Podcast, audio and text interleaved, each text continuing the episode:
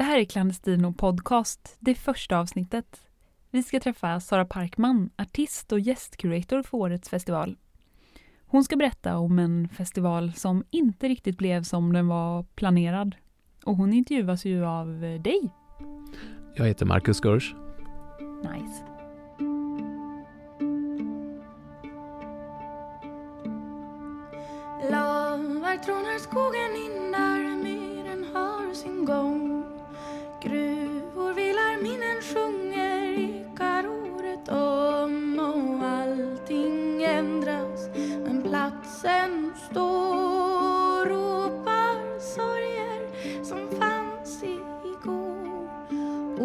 try to torka away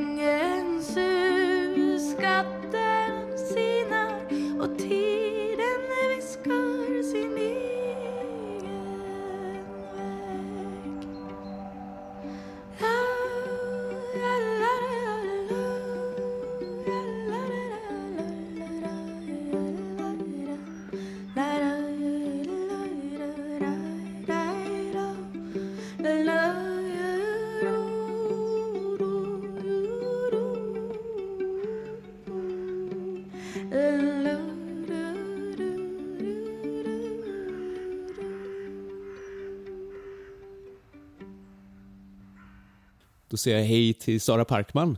Hej. Hur är läget med dig? Jo men det är bra. Jag eh, har en, en halvledig lördag men det är ganska, dagarna går ju som lite in och ur varandra så det spelar inte så stor roll vilken dag det är. Det är skönt att ha saker och ting att göra och typ rutiner så idag är det lite arbetsdag. Mhm. Alltså hur är den här våren för dig som, som musiker? Den är lite speciell. Jag tänker att, att man kan svara liksom utifrån olika delar av sig själv. Att den är jättebra och, och jättedålig. Um, för, för min egen del så på ett sätt har det blivit som en påtvingad vila som jag upplever att också många andra musiker faktiskt mår ganska bra av. Man är så van att arbeta väldigt mycket, att alltid vara på väg, aldrig stanna länge nog för att förstå att man är på en plats. Så att många upplever att man faktiskt för första gången får, får vila lite grann. Man hinner spela för att man har lust, man får längta efter att stå på scen. Sådana saker som annars bara tjockas ihop och blir ganska mycket att göra. Så det, på det sättet så tror jag att den här våren är, är lite som en, en present. Men sen, om man talar utifrån den ekonomiska och politiska aspekten så är det för många en katastrof därför att man står helt utan försörjning. För för många musiker så är livespelningar den enda inkomsten man har, eller det är inkomsten om man är musiker. Och många musiker, inklusive mig själv, vi tvingas ju att organisera oss som egna företagare eller genom ekonomiska föreningar och sådär. Och då är man inte heller berättigad a-kassa.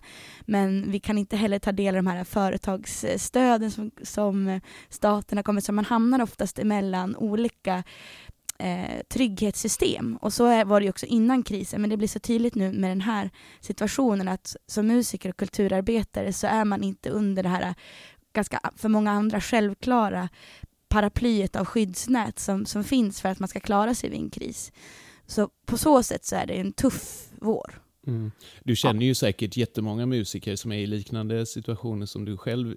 Upplever du att det finns en stor oro för hur länge ska det hålla på så här? Ja, eftersom det är ingen som vet. Så man får vara i någon slags ovisshet i det. Och sen tror jag att det finns en oro till hur, hur det kommer förändras i framtiden. Vad händer om ett eller fem år? Att det är den här infrastrukturen som gör det möjligt för oss att spela och möta varandra, att de kanske kommer försvinna. Att det är spelställen som konkar, bokningsbolag som konkar, de här liksom infrastrukturerna som, som vi lever av, att de försvinner. Det kommer bli färre spelställen och då blir det högre konkurrens och svårare att få jobb. Så, så det tror jag det finns en, en långsiktig oro för hur det ska bli sen. Mm. Du har ju varit eh, gästcurator för Clandestino festival i år. Ja. Eh, vad gör man som gästcurator på Clandestino festival? Ja, men jag har eh, tillsammans med Alexander Motori som är vad ska man säga, konstnärlig ledare och initiativtagare och driver festivalen bollat eh, en mängd olika artister fram och tillbaka så det är egentligen det, fyllt ett digert program med musik som vi nu inte riktigt kommer få ta del av. Men vi har alltså skickat olika länkar fram och tillbaka och funderat på vilken inriktning, hur mycket nordiskt, hur mycket internationellt, hur mycket svenskt, hur ska det låta, hur ska det klinga? Så, så typ ett konstnärligt bollplank kan man säga. Mm. Vad tänker du om eh, Clandestino Festivals, ska man säga, roll i musiklivet i Sverige då? Ja, men jag har följt Clandestino från distans, för jag bor ju som inte i Göteborg. Uh, så jag har bara varit på några enstaka arrangemang. Men jag har alltid betraktat det på avstånd med, eh, med jag har varit lite imponerad för jag tycker att man har lyckats presentera det som ja, men som en slags brokig musik ihopslagning och lyckas göra det till att så här, det här är bra musik och kultur och tankar och idéer. Ta till er av det. Eh, Medan andra människor kanske försöker med liknande men lyckas inte riktigt utan då blir det också alltid väldigt nischat. Man kanske säger att ja, men det här är världsmusik eller det här är en politisk festival eller det här är det här är det här. Man vill etikettera men Clandestino lyckas sväva fri mellan etiketter och på så sätt skapa ett rum för brokigheten som jag tror att vi behöver. Ja, vad tänker du om världsmusikbegreppet? Nej, jag skojar bara, vi behöver inte gå in på det. ja, men det kan man prata länge om. Det är, det är ett jättespännande begrepp. Det är också så tidskopplat. Så här. Det klingar 90-tal och det kommer så mycket välvilja. Och kommer ju liksom 60-talets globaliseringsrörelse men sen har vi fått en postkolonial rörelse och då funkar inte det begreppet längre. Och samtidigt så måste vi fortsätta vara nyfikna för det vi det vi inte vet vad det är. Och, och det handlar lika mycket, alltså, då ska man också säga att världs, det som kallades världsmusik, det var ju lika mycket till exempel svensk folkmusik som ingick i det. Så det var väl liksom alla världens olika kulturers musik. Men, men det finns ju också något väldigt eh, befästande och kanske lite musealt i det, att det, det ska låta musik från eh, Uganda ska låta så här och musik från Bingsjö ska låta så här och så tillåter man inte utvecklas för det blir lite stereotypt. Så, ja, det där är ett ämne för en hel föreläsning. Minst, skulle jag Minst, säga. ja. Föreläsningsserie. Nu är det ju bara ett par veckor kvar tills festivalen skulle ha ägt rum, början av juni. Eh, men det blir ju inte som planerat. Ska vi ta liksom en kort, vad, vad blir det istället? Ja, men det blir en dag och det blir en en eftermiddag i Haga kyrka som, eh, där jag har satt ihop som en, en konsert, eller en, vi har kallat det för en musiknovell. Tanken är att det ska vara som en väv mellan musik och text utifrån eh, en tematik som, som jag har arbetat mycket med den sista tiden. Som, där jag är både på ett intellektuellt men också framförallt ett kroppsligt plan är intresserad av vad helighet gör och vad religion och tro gör och hur vi kan använda det som som politiska verktyg. Och, så det kommer både vara liksom text som kretsar kring det men också framförallt musik. Det är ju en musikstund, en konsert. Jag tänkte att vi ska be dig berätta lite kort om, de här, om musiken som vi kommer få höra 7 juni. Men kanske börja ändå i den här textändan. Eh, mm. Där har vi namn, vi har Shanna Riedel, Johannes Anjuro, KG Hammar. Tanken från början var ju att det skulle vara ett samtal eh, som skulle ske. Men KG Hammar är ju 70 plus, så han rör sig inte från sitt hem i Lund med rätta. Så han kommer spela in, jag kommer spela in ett samtal med honom och sen så kommer eh, Johannes och Shanna läsa varsina texter är tanken. Vi håller på fortfarande att arbeta med upplägget med det men både Johannes och Shanna har skrivit väldigt fina texter som jag har läst tidigare som jag, för mig har varit viktiga där de har formulerat sig skarpt och emotionellt och konstnärligt kring hur de respektive var för sig använder sin religion i, i sitt politiska liv, i sin övertygelse och, och sitt konstnärliga liv. Så jag önskar att de ska läsa någonting ur de texterna så att fler får ta del av dem. Mm. Och det är också egentligen samma med, med KG som också skriver utifrån sin, sin tro om klimatarbete. Det blir musik också 7 juni i Hagakyrkan. Eh, Ebo Kurdum och Genuine Messiga.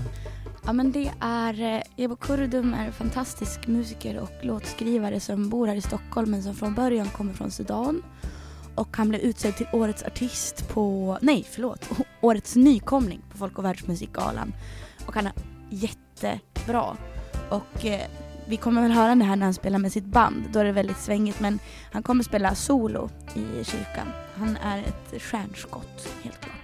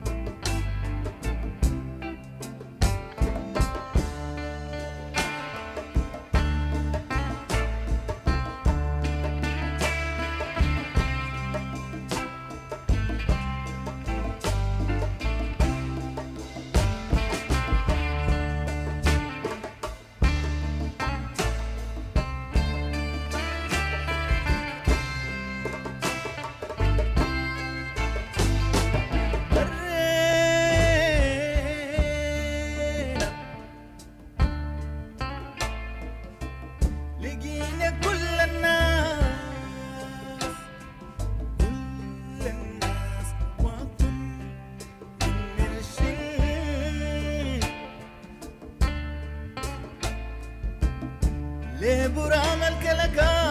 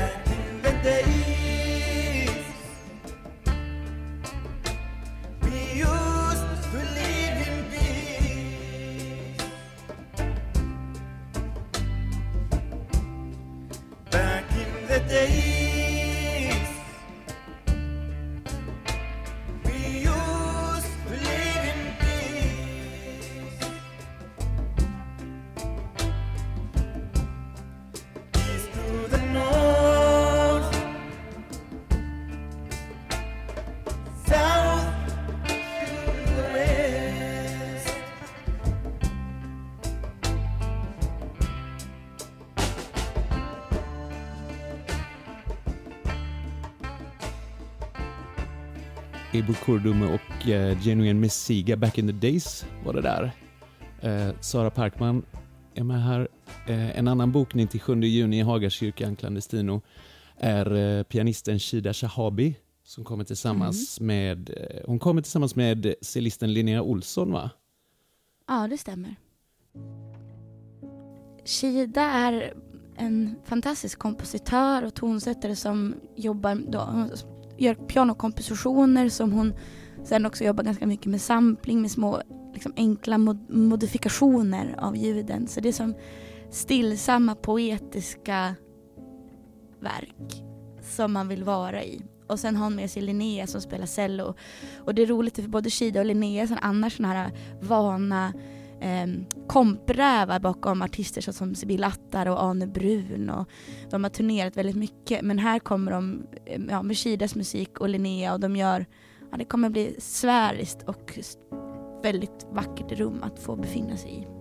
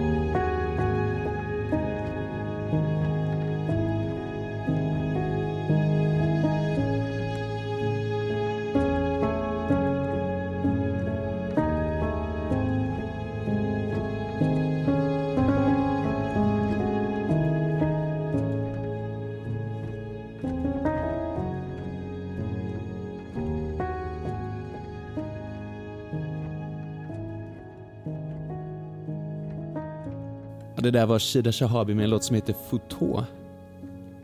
Och Linnea Olsson är faktiskt med på ett hörn och spelar där. Just det, Linnea Olsson, cellisten som också kommer till Hagakyrkan 7 juni.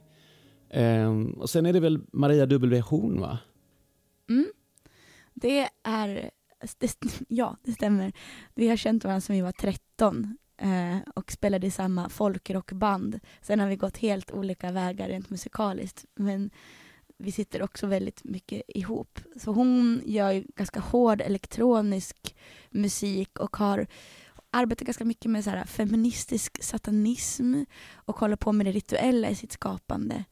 Och hon kommer att spela och jag, det kan vara så att vi också kommer att spela lite tillsammans hon och jag för vi skrev musik ihop i våras till en dansföreställning så vi ska se om vi kanske också kommer spela någonting ihop. Jag kan också bara lägga till att, ja, eller jag kan säga att hon håller på väldigt mycket med, med drone-musik, alltså väldigt mycket ganska långsam musik och har arbetat mycket med hur, hur, tiden, och upp, hur tiden gör att vi ändrar vår uppfattning om musik. Ja, det är spännande. Eh, Vi satte rubrik på henne i vårt eh, program här för festivalen. Då skrev vi Västernorrland Noir. Vad tycker du om det? Oh, det är underbart, det kommer hon bli väldigt stolt över väldigt bra namn, Västernorrland Noir, för hon arbetar också väldigt mycket med olika historiska tematiker från Västernorrland. Vi är ju båda två från Härnösand så att jag känner mig stolt å hennes vägnar.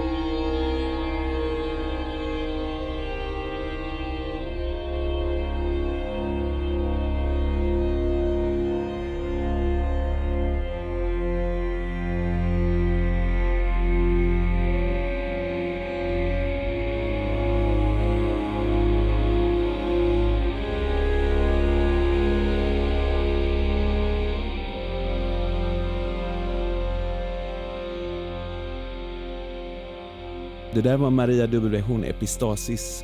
Sara, du kommer väl också vara med i den här miniversionen av Clandestino festival 7 juni. Vet du vad du kommer att göra för någonting? Eh, ja, men det är lite hemligt så det får bli som en överraskning vad det blir. Sen, jag är ju med och sätter som samman den här eftermiddagen så på det sättet är jag väldigt närvarande. Men på ett eller annat sätt så kommer jag också spela. Tack så mycket för att du var med i den här Clandestino-podcasten, Sara. Eh, och vi ses den 7 juni i Hagakyrkan i Göteborg. Jag ska säga att det givetvis anpassas efter de här restriktionerna, så vi får se hur många man kan släppa in helt enkelt. Kolla in på clandestinofestival.org för uppdateringar om det. Ha det så gott nu, Sara. Detsamma, ta hand om dig.